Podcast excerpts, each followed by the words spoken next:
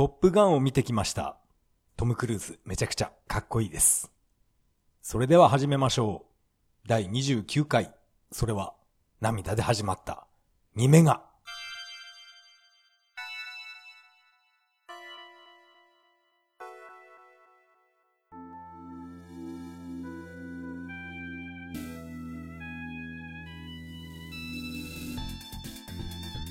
はい。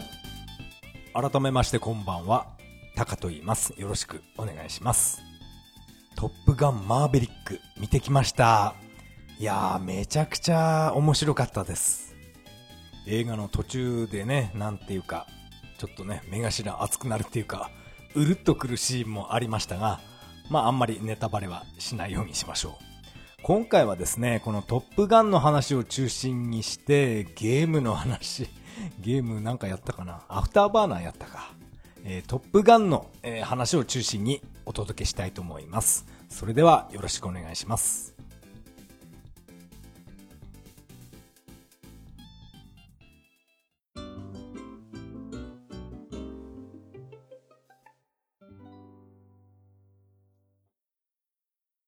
はい。ここからが本編になります。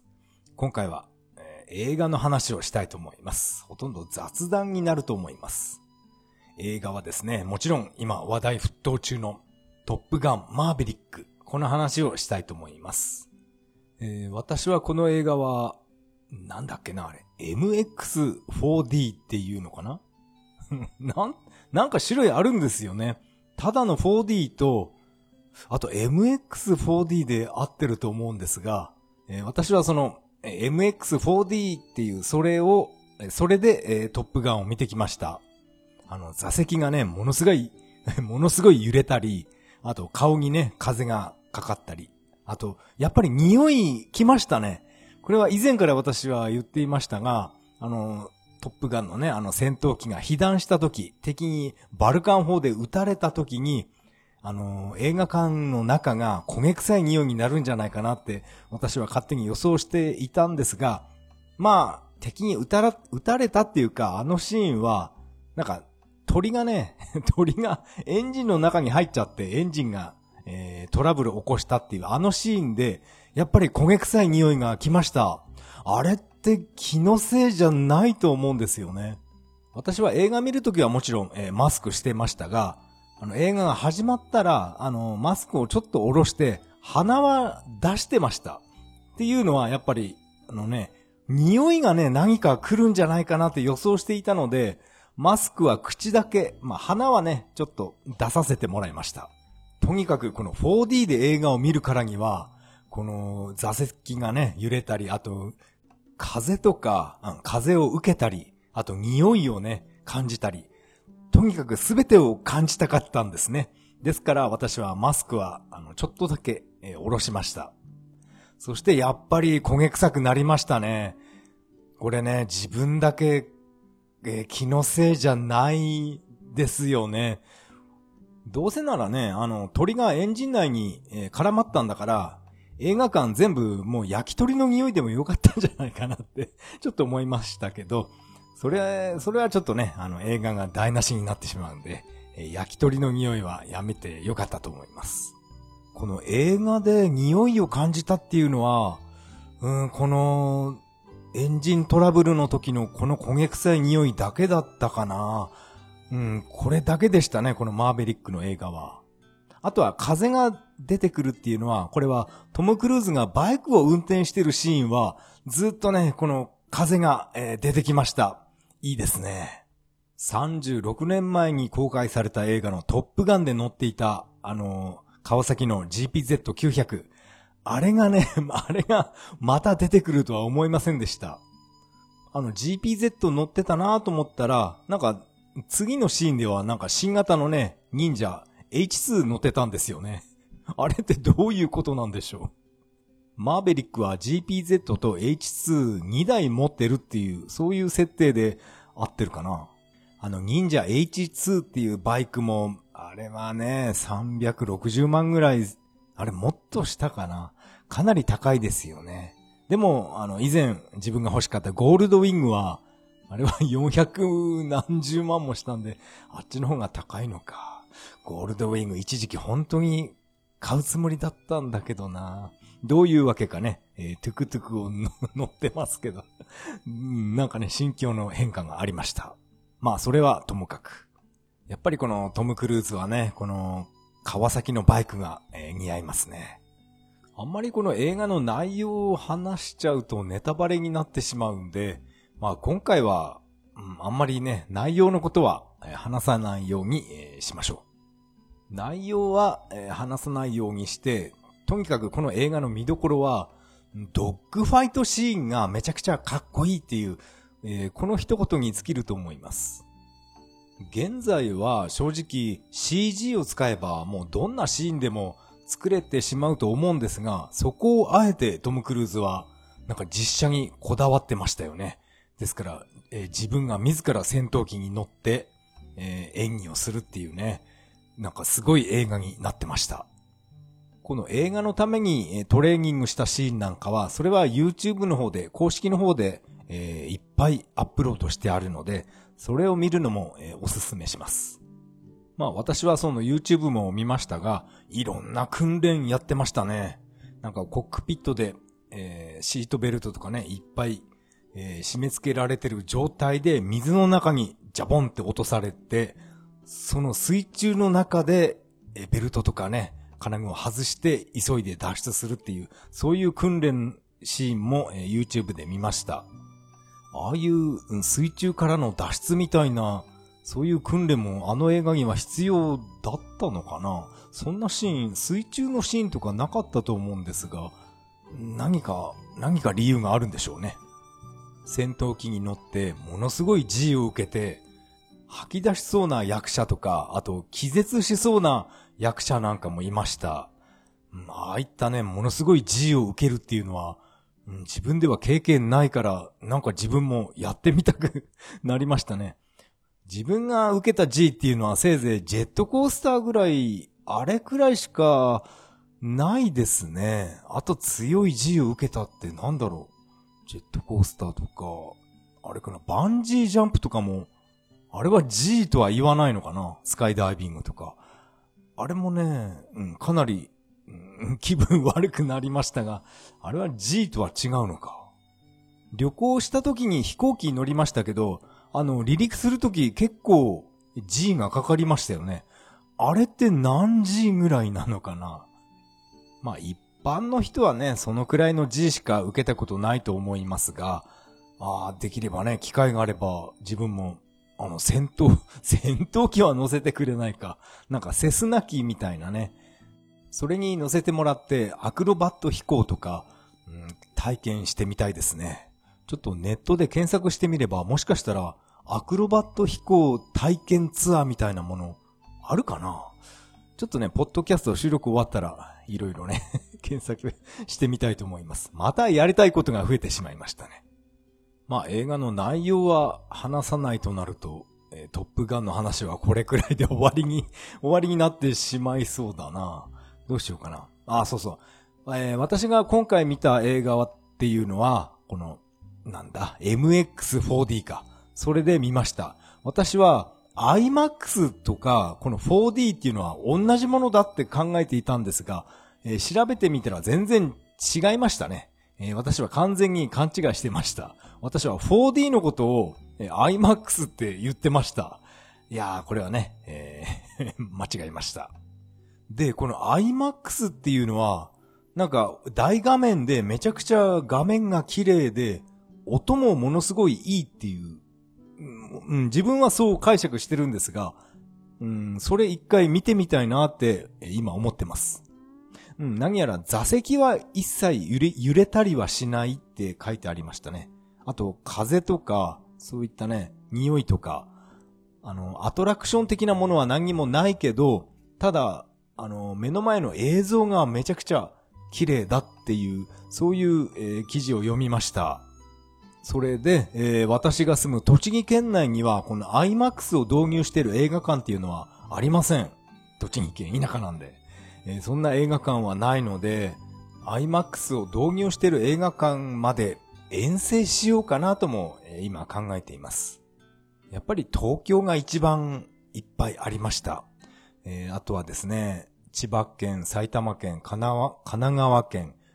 うん、結構近くにあるんですね。なんで栃木県はないんでしょう。宇都宮にね、一箇所ぐらいあってもいいと思うんだけどな。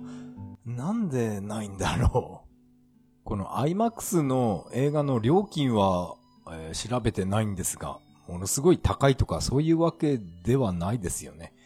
今回私が見たあの MX4D っていうのは、えー、2900円でした。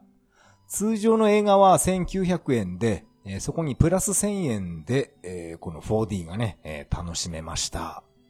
ドッグファイトシーンでは座席がね、ものすごいグリングリン動いてね、結構 しがみついてないと前にね、飛び出しそうになりました。あと、背もたれ、背中とか、下ですね、座席、座席のお尻とか、なんか突き上げられる、なんかドンって押されるみたいなね、そういう衝撃も、え、受けました。あれは何のシーンだったかな？ドッグファイトのシーンじゃなくて、あれはね、あんまり内容言っちゃうとあれだな。トム・クルーズがバーで、あの、お酒のお金、えー、酒代を払おうとしたらクレジットカードがなんか止められてるみたいな話になって、このバーを経営している、えー、なん、なんだっけな、あれ、ペニー、ジャスミンだっけ？ジャスミンじゃないな。このペニーの合図とともに、客として来ていたトップガンの、えー、候補生ですね。この生徒たちがトム・クルーズのことを、まさかトム・クルーズが教官になるとはこの時点では知らなかったんですね。それでこの、えー、トップガンの、えー、生徒たちがトム・クルーズのことを、なんだろうな、担ぎ上げる、担ぎ上げるっていうかね、みんなでね、おみこしみたいに、ワッシュイワッシュみたいなトム・クルーズを持ち上げて、表のね、砂浜にドーンって放り投げたんですね。はい、おじさん、さようならみたいな感じで、ドンって放り投げた時に、えー、自分が座ってる座席のお尻の部分と背中がドーンって、なんかね、棒でつつかれたような、そういう衝撃を受けました。その背もたれつつかれ、つつかれたっていうシーンは、それくらいかなあと、ドッグファイトシーンでは背中とかお尻は、あんまりね、えー、つつかれなかったですね。このトップガンの訓練生の中に、えっ、ー、と、名前、なんだっけ？バー、バーグマンはバイクか。バイクの名前だ。ハングマンだったかな？ハングマンっていう、えー、生徒がいるんですが、あれっていうのが、あのー、なだぎたけしって芸人いますよね。あれがビバリーヒルズのコントやるときに、ディラン・マッケイ。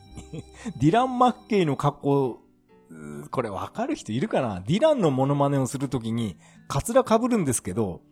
なんかね、このハングマンっていうこの生徒を見ると、私はね、あの、なだぎたけしを連想してました。いや、これ似てるなーってね、一人で感じてました。あの、ディラン・マッケイ、あの、ルーク・ペリーっていう役者さん、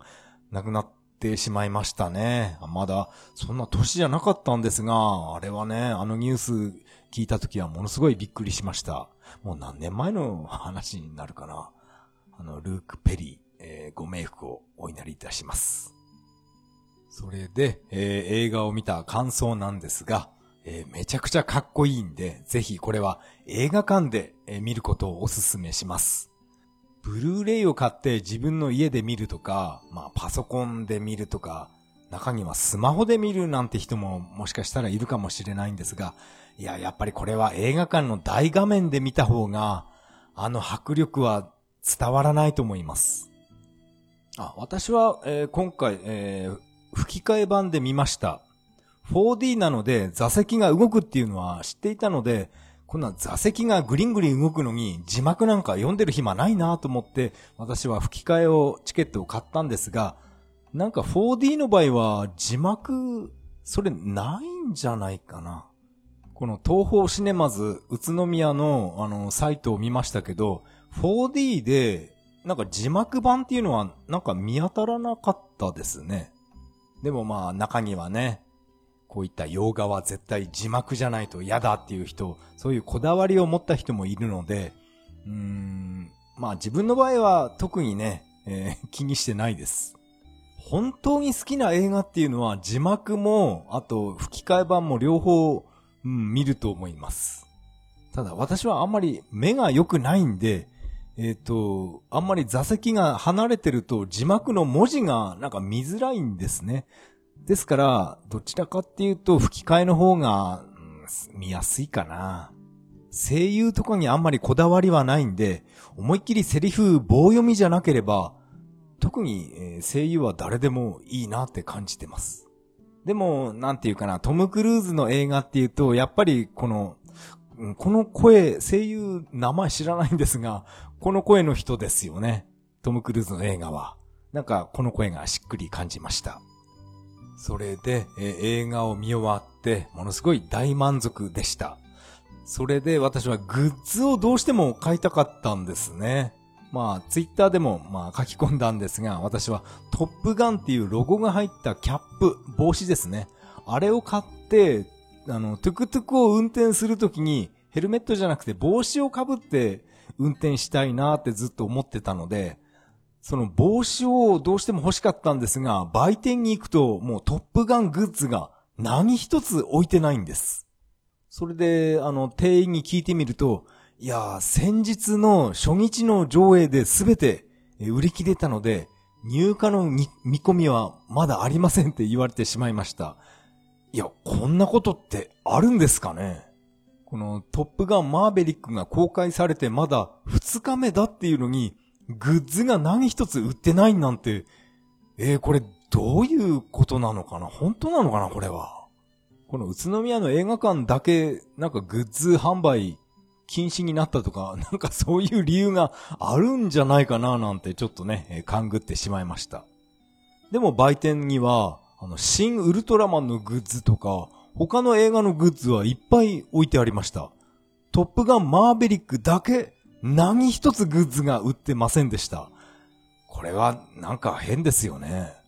それで何一つ買えないまま、えー、映画館を後にして、そしてね、えー、最近はアマゾンとか楽天市場で、と、このトップガングッズ、映画のグッズを欲しいなって言いながら、えー、眺めています。この帽子だけは買おうかなって、考えてます。この帽子の件なんですが、これはストリートファイター展示会の時も同じことを考えてました。何かね、あの、スト2のロゴが入った帽子を被って、トゥクトゥク運転したいなって その時も同じことを考えていまして、なんかね、かっこいいデザインの帽子がその時なかったんですよね。なので、このスト2の帽子はその時は諦めて、そして今回ね、このトップガンマーベリックのあのロゴが入ったキャップがどうしても、えー、欲しいんですね。えー、だから、楽天で買おうかな。3800円ぐらいで、えー、売ってます。これって非公式とかなんかそういうやつなのかな？その辺よく違いがわからないんですが、転売ヤーとかね、よくアマゾンでは、なんかものすごい値段釣り上がって売ってますけど、私はアマゾンは最近はもう全然使ってなくて、楽天市場ばっかりなので、まあね、あの、楽天のポイントも入るっていうことで、うん、楽天市場でこの、トップガンマーベリックのキャップ、えー、買いますか。3800円。買っちゃおうか。まあ今現在トップガンマーベリックが盛り上がってる中、そこをあえて、あの、ベストガイの ベストガイのステッカーとかキャップとかフライトジャケットとか、これをね、買って あの、友達を笑わせてやろうかなっていう、そういう考えもありました。でも、検索してみると、このベストガイのキャップとか、なんか全然出てこないんですね。だから、もうそんなものは当時売ってなかったのかな。ベストガイ、あの映画は、えー、20年ぐらい前、え、もっと前かな。トップガンと同じぐらいなのかな。私は深夜、夜中ですね、テレビでやったのをビデオテープに録画して、それで、見た覚えがあります。トップガンを見た後で、その後でベストガイを見たので、なんかドッグファイトシーンがなんか、なんかものすごい安っぽい映像だなって感じました。確かね、あの、コックピットの小田裕二のヘルメットには、なんか悟空って書いてあるんですよね、アルファベットで。コールサインが孫悟空ってそういうことだったのかなそこまでは覚えてないんですが、確かヘルメットに悟空って書いてあったと思うんですよね。私が覚えてるのはそれくらいですね。小田裕二が出てるっていう、それだけです。あとヒロインとか誰か出てたのかな？全然覚えてないです。まあ、トップガンがね、あの、36年前トップガンがあれだけ大人気だったので、まあこれはね、ベストガイだけじゃなくて、あと韓国とか中国とかいろんなのも、いろんな他の国でも、このトップガンを真似た映画っていうのはいっぱいありました。ん？中国はなかったかな？韓国でなんか似たような映画あったと思います。でも、どの映画を見ても、やっぱりトップガンのあの迫力には勝てなかったような気がしました。特にこのベストガイはですね このベストガイはなんか、うん、これ YouTube で検索すれば、なんかちょっとぐらい出てくるのかななんかね、えー、20年ぶりに見てみたくなりました。ベストガイのステッカー、うん、メルカリでないんだよな。メルカリでもアマゾンでもどこでもいいんですが、ベストガイって書いてあるステッカーをね、あの、バイクとか自分のトゥクトゥクに貼ってね、えー、運転したいなって思ってます。どうせならあれか、カッティングシートとか買ってきて自分でステッカー作っちゃうっていう手もありますね。えー、ベストガイって 書いてあるステッカーをね、作りますか。それにしてもトム・クルーズ、えー、っと、59歳。いや、全然見えないと思います。トム・クルーズのあの年の取り方は、あれはもう、なんていうかな、チートですよね。チートとは言わないかな。なんであんな若々しいんでしょうか教えてほしいくらいです。あの、来日記念の、あの、インタビューでね、フジテレビのカルベさんが 私も59歳なんですが、えー、私はどうすればいいでしょうかなんて わけわかんない質問 してましたね。カルベさんも59なんだ。えー、まあ、そっちは興味ないですが、カルベさんどんな顔してたんだろう？この、私はこの YouTube で来日記念のあの配信を見ていまして、その時はね、質問、質問したカルベさんの顔は、っていうか映像は一切、えー、出ていないので、カルベさんって今、ものすごい年取った顔してるのかな？真っ白な、頭真っ白になって、白髪だらけになっちゃったのかな？それ以前に、今も目覚ましテレビってやってるんですよね。そこにカルベさんが出てるっていうことで質問したんだと思いますが、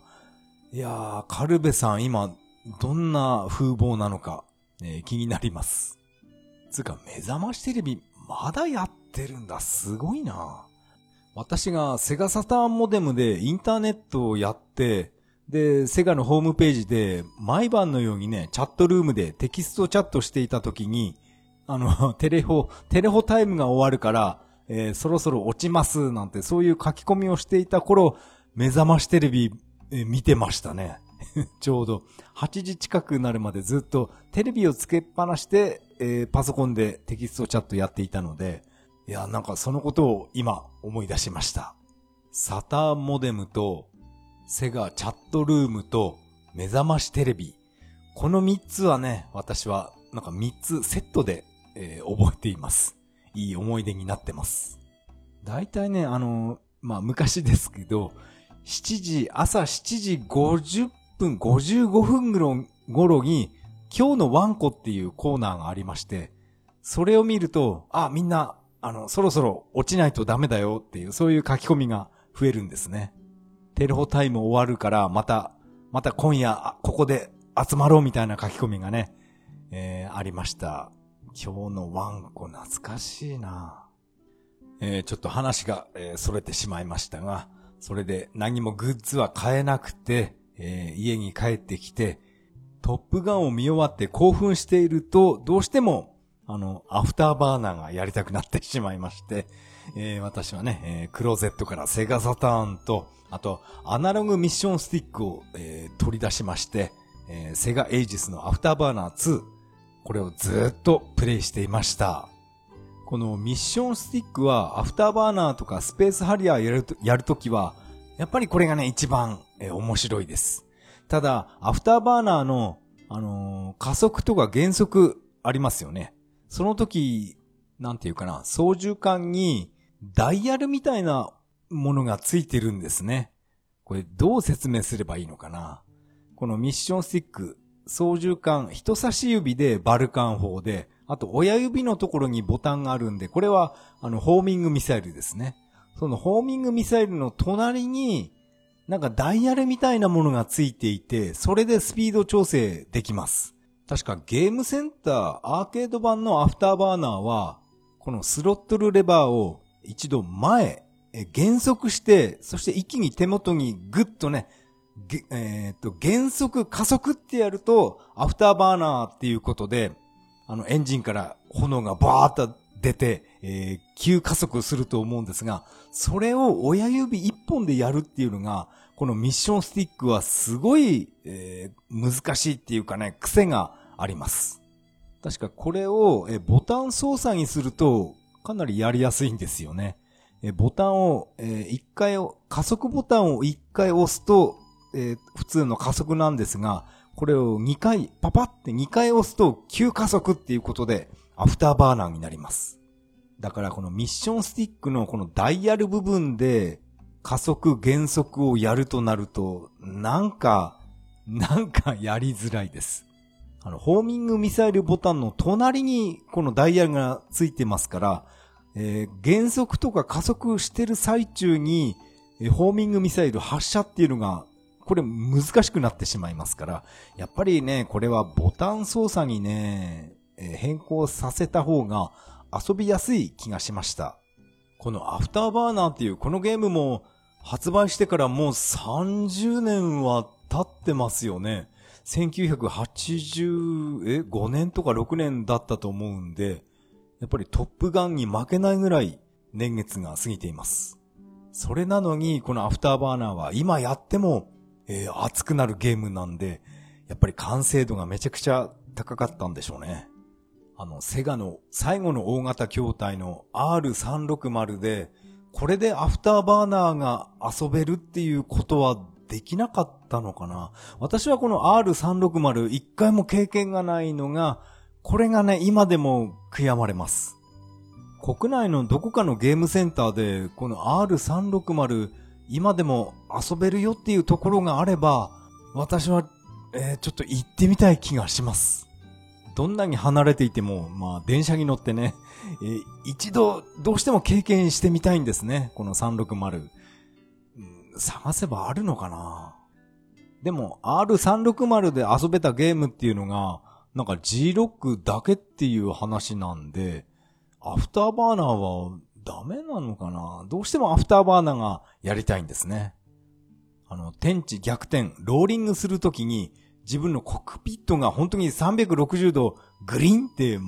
ってほしいんです。それ、体験したいなまあ、まあ、100歩譲って、まあ、G6 でもいいかな。G6、えー、360で遊びたいなって思ってます。あんまり映画の内容については触れませんでしたが、えー、今回のトップガンの話は以上になります。ありがとうございました。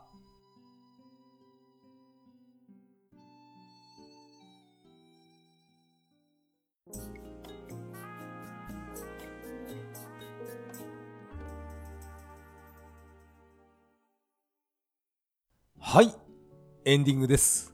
エンディング曲は、潮祭アーベントになります。第29回目の配信、いかがだったでしょうか？今回は映画のトップガンマーベリックの話を中心に、ゲームの話、ゲームの話したかな？あ、したか。アフターバーナーの話しましたね。えー、少しだけゲームの話を、えー、混ぜてみました。トップガンマーベリック。あの映画は本当に最高の映画でした。と同時に、あの、セガのアフターバーナー2は最高のゲームでしたね。無理やりゲームの話にしてみましょう。あ、そっか、アフターバーナー、セガマーク3のアフターバーナーは、あれは、あ、前言ったか。あれはね、当時私は、まあ自分のお金で買ったわけじゃなくて、友達がですね、えー、マーク3のアフターバーナー、親に買ってもらったぞっていう、そういう電話が来たので、私は喜んで、えー、自転車こいで友達の家行ったんですね。そして、あの、セガマーク3でアフターバーナーやらせてやらせてもらう前に見せてもらったんですね。見せてもらったと同時にもう膝から、えー、崩れ落ちたというね。そういう、あの時中学生だったよな、確か。そういうね、えー、悪夢のような出来事を、えー、思い出しました。セガマーク3版のアフターバーナーはどうしてあんなことになってしまったんですかね。アフターバーナーが出る前に、セガマーク3のスペースハリアー出ましたよね。あれは2メガでものすごい、えー、出来が良かったと思います。2メガのカセットであそこまでスペースハリアーが面白いゲームになったので、このアフターバーナーは4メガバイトでしたよね。だから、めちゃくちゃ、えー、期待しました。確かね、セガスペシャルっていう、えー、タイトル名の雑誌、特別ななんか雑誌が出てまして、私はそれ買って、もうずっとね、読んでました。セガスペシャルっていうあの本。えっ、ー、とね、表紙がね、アフターバーナーのイラストが書いてあって、そこにね、あの内容は、マーク3のアフターバーナーが出る、出るまでの、なんていうかな、開発秘話っていうか、開発者のインタビューなんかがずっと載ってる本だったんですね。でも、そのゲーム画面は一切なくて、アーケード版のアフターバーナーのゲーム画面しか、それしか載っていませんでした。だから、そのアーケード版のアフターバーナーの画像を見ながら、この開発、開発者のインタビューですね。マーク3、2メガでスペースハリアーがあれだけ綺麗だったんだから、4メガのこのマーク3版、期待してくださいね、みたいな、そういうインタビュー記事読んだ覚えがあります。だから、ものすごい期待してたんですね。それなのに、えー、友達の家でね、見せてもらって、もう膝から崩れ落ちるというね。あれがね、本当にがっかり移植でした。まあそんな、ここでね、このマーク3のアフターバーナーの 愚痴を言っても何も変わらないですから、たまにはね、マーク3のアフターバーナー、うん、多分、あれあれ断捨離はしてないはずなので、アフターバーナーたまには、えー、ゲーム してあげますか。ここでメッセージを紹介したいと思います。ツイッターのハッシュタグ、それは涙ででいただきました。マハリトさん、ありがとうございます。DRD のステッカーの話。DRD ってブランド知りませんでしたが、キンキラキンの車は何かのニュースで見たことがあった気がします。自分の場合、D&D、ダンジョンズドラゴンズ、TRPG のステッカーとかあったら車に貼ってみたいです。といただきました。まハリトさんメッセージありがとうございます。このステッカーの話ですね。えっ、ー、と、DRD って言うんですよね。これ、これね、あの、検索しなかったら私はずっと DAD って呼んでいたと思います。DRD って読むんですよね。まあ、この DRD のステッカーの話なんですが、まあこれは私の実体験なので、まあ個人の感想だって言われればそれまでなんですが、このステッカーを貼ってある車っていうのはやたらとね、あの、無理な追い越しとか、危ない運転したり、あの、運転席の窓からね、く、あの、タバコの吸い殻とか捨てたり、平気でゴミを捨てたり、そういうドライバーが多く見受けられます。これは個人の感想です。でもまあ中にはちゃんと交通ルールを守って運転してる人もいるとは思うんですが、私の経験から言うと、あのー、運転席から吸い殻とか捨ててる、うわー捨ててるよって車をよく見ると、このステッカーが貼ってあったり、そういうね、えー、実体験が多いです。あと、ナンバープレートがゾロ目だったり。うん、なんかね、嫌ですね。まあ、その、えー、私の個人の感想はともかく、この、マハリトさんは、この、キンキラキンの車、ニュースで見たことがありましたか？そうですか。テレビでやっったことがあったみたいですね。私はこのキンキラキンの車っていうのはネットでしか見たことがありません。これ派手ですよね。あの、キンキラキンの車が大好きな人が、この DRD っていうステッカーを自分の車にも貼ってるっていうことでいいんでしょうかね。うん、あと、この DRD のステッカーじゃなくて D&D このステッカーなら、えー、マハリトさん車に 貼ってみたいですとの、えー、メッセージなので、このダンジョンズドラゴンズのステッカー、これって何かネットで探せば売ってるものなんでしょうか？このダンジョンズドラゴンズっていうのはサターンのソフトとしてありましたよね。それとは別物なのかな ?TRPG っていうのは、まあ私は名前くらいは知ってますが、まあ実際に遊んだことはないっていうか、プレイっていうか、どうやって遊ぶのか私はこの TRPG っていうのは全くわからない世界です。でも何かで聞くところによると、あの、昔私が買っていたマイコンベーシックマガジン、これに毎、毎月のようにこの TRPG の記事が載ってたみたいなことをどこかのポッドキャストで聞いたんですが、私は、えー、そのコーナーとか全部吹っ飛ばしてたのかな私は何年もベーマが買ってましたけど、テレビゲームの記事ぐらいしか読んでなかったような、そんな気がしています。TRPG の記事とかあったかな？ちょっと私は思い出せません。あ、あれかな ?TRPG の話題って言うと、愚者の宮殿さんかな？あそこで何か聞いたのかな？まあそういうこともありまして、私は D&D って聞くと TRPG ではなくて、セガサターンのソフトのことをどうしても連想してしまいます。まああのソフト私はやったことないんで、っていうかめちゃくちゃ高くないですか？あのゲーム。プレミア価格っていうか。だから、すごい人気なんでしょうね。えー、このダンジョンズドラゴンズのステッカーをね、手に入れて、えー、マハリトさんはぜひ、車に貼って、えー、運転して ほしいですね。えー、マハリトさんメッセージ、ありがとうございました。次のメッセージは、エンビーさん、えー、ありがとうございます。28ビット拝聴弾丸ツアー楽しそうでした。金魚ちゃんのことが頭によぎりながらの運転お疲れ様です。トゥクトゥクの燃料系には困ったものですが、長距離運転耐久性が確認できましたね。次の旅報告を楽しみにしております。といただきました。エンビーさん、ありがとうございます。えー、これは、えー、北海道弾丸ツアーの このね、話でしたね。あの、帰り道は本当に疲れました。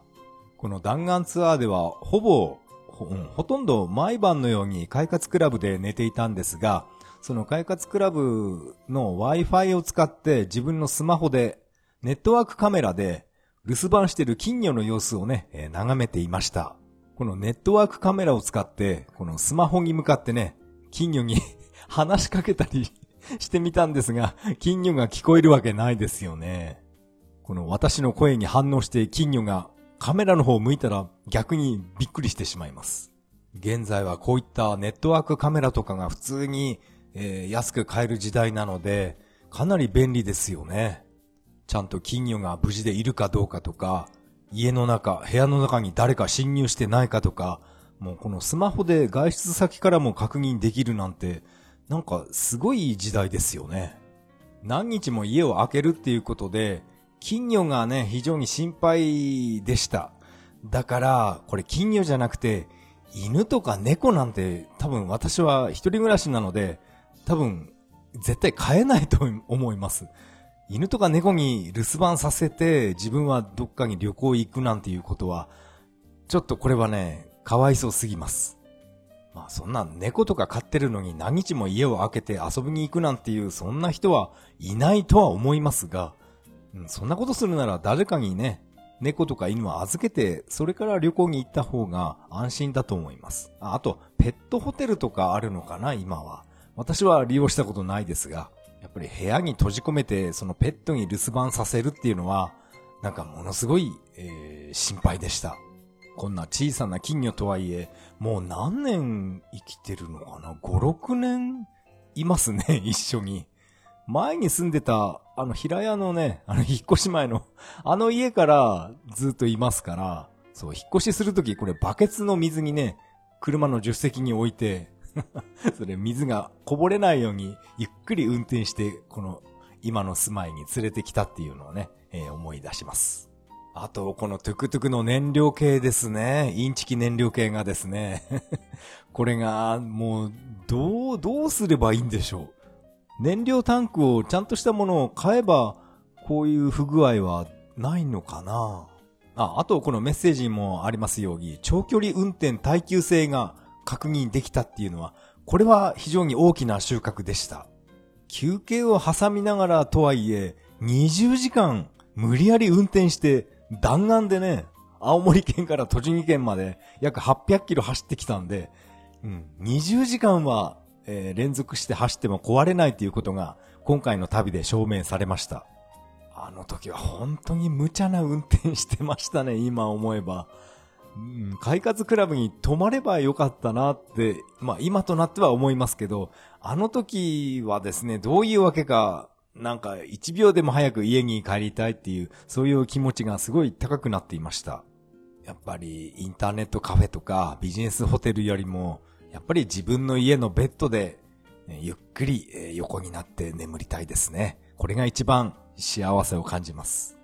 えー、次の旅報告を楽しみにしておりますということなので、えー、次はね、どこに旅に行こうか、今から、えー、企んでます。エンビーさんメッセージ、ありがとうございました。メッセージは以上になります。このポッドキャストでは皆さんからのメッセージをお待ちしています。シーサーブログの投稿フォーム、またはツイッターからハッシュタグ、それは涙でとつぶやいていただけると大変励みになります。最後は雑談と言いますか、ちょっと重大事件が 起こってしまいました。まあ私は、まあ、ポッドキャストでいつも言ってるんですが、毎年必ず、がん検診っていうのを受けてます。はい。でね、いつも ツイッターとかでも言ってますけど、えバリウムがね、あれ美味しいって そういう変なやつなんですが、毎年受けてるがん検診、えー、私は初めて、えー、引っかかってしまいました。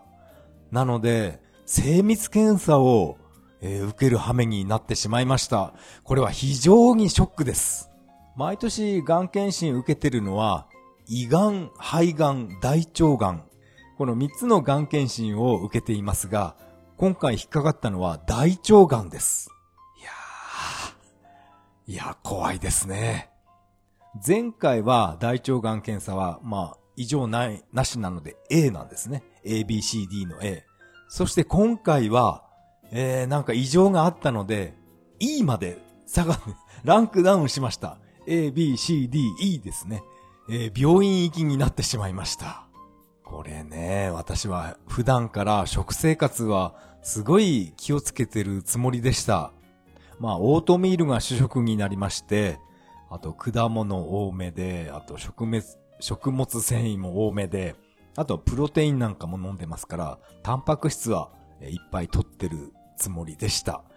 なのに、今回大腸がんの検査で E 判定が出るっていうことで、いやーこれは何かの冗談だよなーって、かなりね、凹みました。でもまあ、自分が大腸がんになったっていうわけではないので、とりあえずね、あの仕事を休んで、診察を受けに病院へ行ってきました。そして、精密検査の手順なんかを説明してもらって、まあその日はね、血液検査ぐらいしかやらなかったんですが、また、あの、6月の、えこの日に、え精密検査しましょうということで、えその日は、終わりました。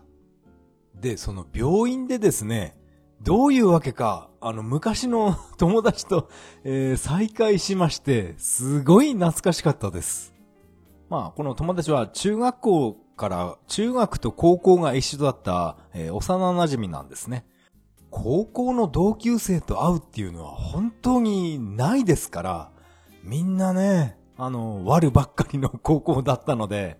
なんだかチンピラになっちゃったとかそういうね、同級生、話だけはいっぱい入ってくるんですが、当時本当に仲が良かった同級生、まあ一緒に、まあ言ってしまえば、一緒にテレビに出てダンス甲子園で踊っていた 本当に仲がいい同級生と再会しまして、ああ、なんだ、伊沢か、伊沢ってか、まあいいか。なんだ、伊沢か、久しぶりなんてね、病院内でねすごい盛り上がってしまいました。まあその友達はなんか会社で仕事中怪我をしたらしくて抜歯に来ていたって言ってましたね。この友達は高校を卒業して、まあ18歳から、そして今まで30年間ずっと同じ会社に勤めているっていう、ものすごい真面目な性格の同級生で、いや、すごいなって思いました。30年間同じ会社に勤めるなんて、そういったた友達は、えー、いませんね。この同級生だけです。今更転職するわけにもいかないから、俺はずっと会社にぶら下がってるんだなんて、なんか冗談交じりで言ってましたけど、いや、これ私の予想なんですが、多分この同級生、役員クラスぐらいまで登ってるんじゃないかなって思ってます。まあ直接聞いたわけじゃないんで、勘違いかもしれないんですけど、非常に真面目な同級生なので、おそらくなんかね、役員クラスにはなってると思います。役員報酬とかもらってるんじゃないかな。まあそういうね、えー、生々しいことは、聞くわけにはいかないので、でも本当に真面目な人間なので、うん、多分ね、お偉いさんになってるんじゃないかなって思いました。そんな、これからも会社にぶら下がるなんて、そんな悲しいこと言わなくても いいと思うんだけどな。これはね、私が一番嫌な言葉でもありますね。会社に、企業にしがみつくっていうのは。私が、それが嫌で思い切って会社辞めた人間なので、そんな会社にしがみつくんだなんて言わないで欲しかったなって今となっては思いますが、おそらく役員クラスなんじゃないかな。どうなんだろうな。なんだかんだ言ってももうお互い、まあ私もその友達ももう49歳ですからね。もう来年50歳ですよ。ですから、社長とか幹部になってても、これ当然ですよね。そんな49にもなって、なんか思いつきで会社辞めて、でね、しょうもない派遣社員やってる自分とはね、違う人生を送ってるはずですから、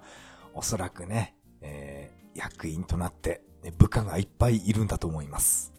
それでですね、実は、がん検診で俺は大腸がんでなんか引っかかったから病院来たんだよなんて、そういう話になりまして、そしたらその友達も、あ、それ俺も引っかかったぞって言ってたんですね。そして精密検査のことをいろいろ教えてくれました。午前9時から、えー、午後1時までずっと3リットル近く下剤を飲まされてたって 聞いたんですね。恐ろしいですよね。なんか30分おきぐらいに紙コップ1杯分ぐらいの下剤を30分おきにどんどんどんどん飲んでいくみたいです。その紙コップ一杯ですぐお腹が痛くなってトイレに飛び込む人もいれば、全然びくともしない人もいたって言ってましたね。なんか、5、6人ぐらい同じ部屋に集められて、みんなでね、みんなで下剤、下剤を飲むそうです。嫌な集まりですね。下剤飲むだけでも嫌なのに、下剤を飲んでトイレに行って、その自分が出したものを看護婦さんに見せるそうなんですね。それ嫌ですね。それ、まあ見せる方も嫌ですけど、それ見る看護婦さんも、まあ仕事とはいえ嫌でしょうね。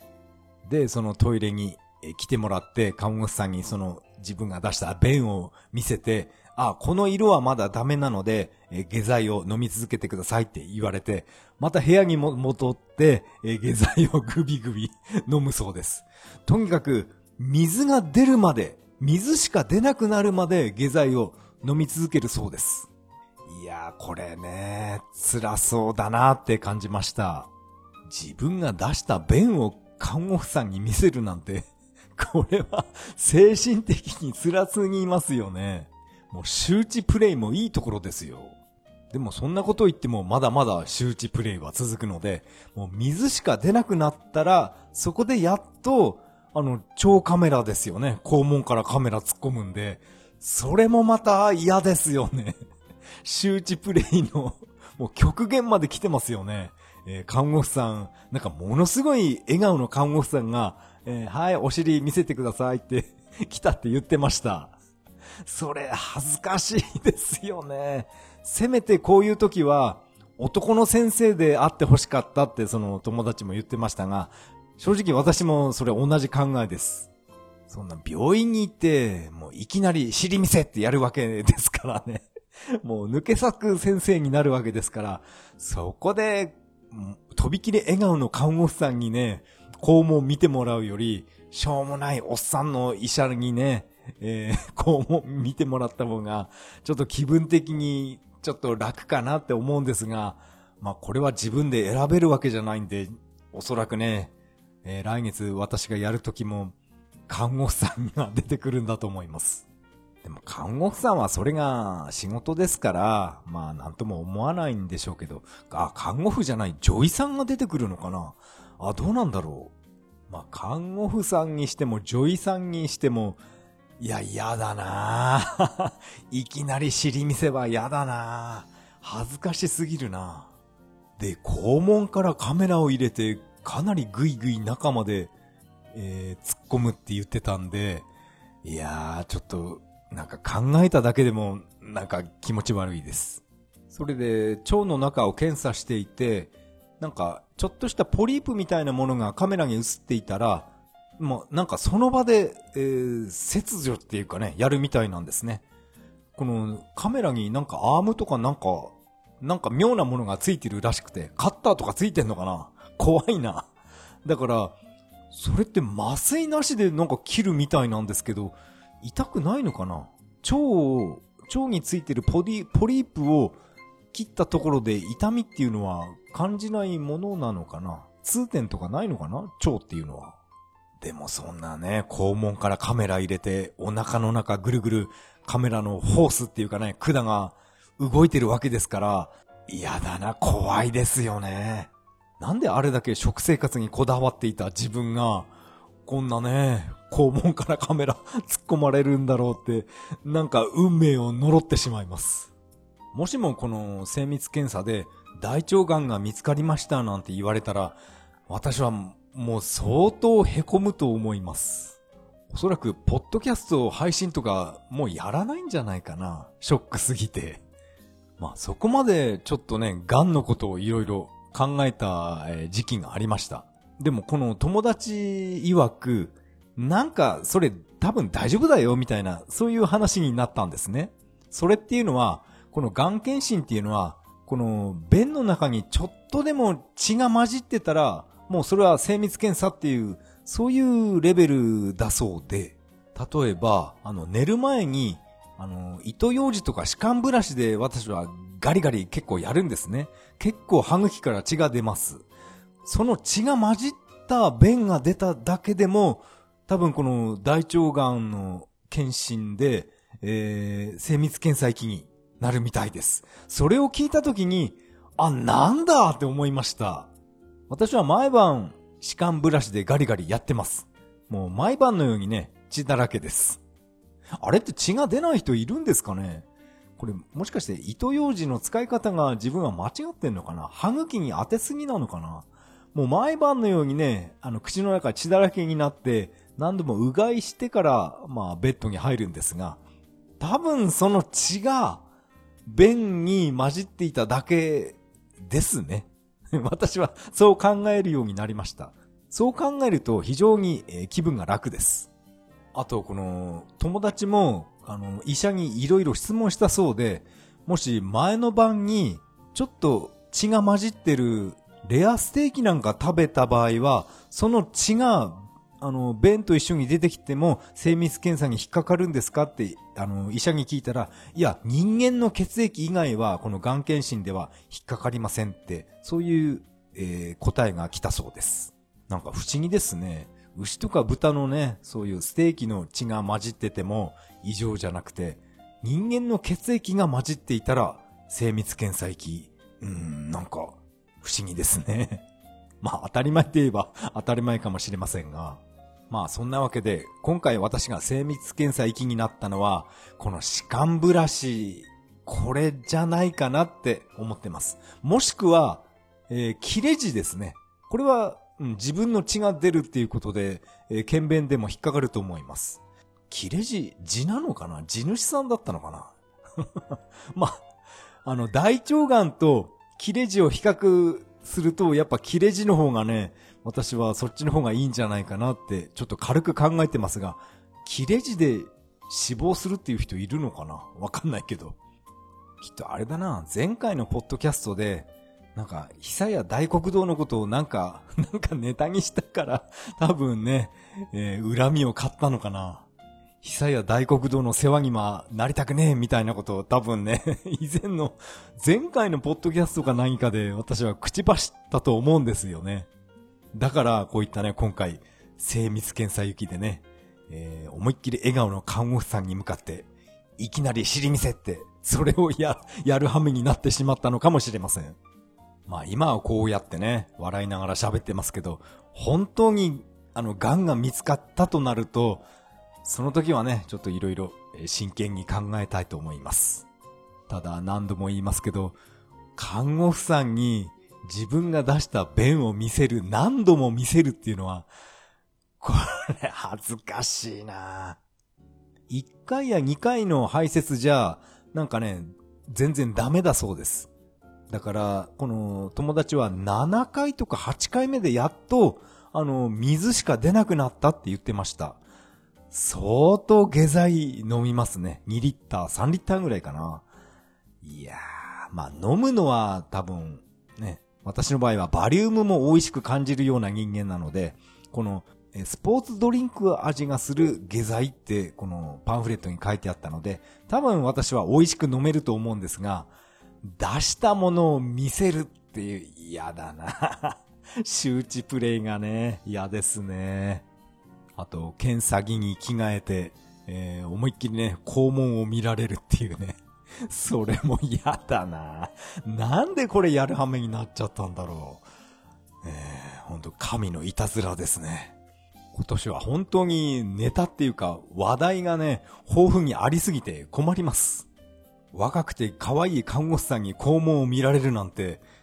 なんかね、もうこれをやられてしまったらもう恥ずかしいものないですね。だったらもう下半身丸出しで病院内歩いてもいいんじゃないかなってもうやけになりそうですね。まあそんなことしたらね、わいせつ物陳列罪みたいな、そんな感じでなんか現行犯逮捕されてしまいそうですが、まあね、肛門見られちゃもう恥ずかしいもの、この世にないんじゃないでしょうか。なんかこの辺の流れっていうのは、以前私が見ていたドラマ、結婚できない男のね、あのストーリーそっくりですよね。あのドラマも、あの、安倍博、安倍博士が、字でね、痛くてどうしようもなくて、で、病院に行ったら、女医さんが出てきたんで、ああ、治ったみたいな感じで 病院から 抜け出しちゃったり、結局ね、救急車で運ばれて、まあ、服脱がされちゃうわけなんですけど、で、涙流しながらね、安倍博士が、えー、肛門を見せる羽目になりました。なんかそれに似た状況になってきました。本当にね、他人に肛門見られるって 嫌ですね。今、今考えただけでも本当に嫌ですね。そう、他人に裸を見られるのが嫌だから、私は、あのー、温泉とかあんまり好きじゃないんですよね。ああいった温泉とか、あの、スパみたいなところって平気で男湯なのに、おばちゃんとかがね、タオルとか、あと、桶とかね、交換しに来るんですよね。あれって、誰も男は文句言わないのかな？あれ逆だったらとんでもないことになるんですよね。女湯なのに男のおっさんがあの、タオルとかね、交換しに行ったら、もうダメでしょうね。現行犯逮捕で。それなのに、もう女はね、おばちゃんは何やっても許されるって、これっておかしくないのかな誰も男で文句言う人いないんだよな平気なのかな温泉もそうだけど、あと公衆トイレなんかもね、必ず男子トイレはおばちゃんとかが、えー、掃除してますよね。あれ、嫌なんだよな ちょっと自分が神経質なのかな、やっぱり。まあ、なんだかんだ文句を言っても、この6月の、えー、精密検査からは、えー、逃げることはできないので、えー、ちゃんとしっかりと下剤を飲んで、しっかりと見てもらいます。次回のポッドキャスト配信の時、このね、検査結果を発表しましょうか。誰も、誰もそんなの 興味ないですか。ま、次回話すかどうかはわかりません。皆さんも自分の体を、健康をね、維持するよう、食生活気をつけてください。それでは次回配信まで。さよなら。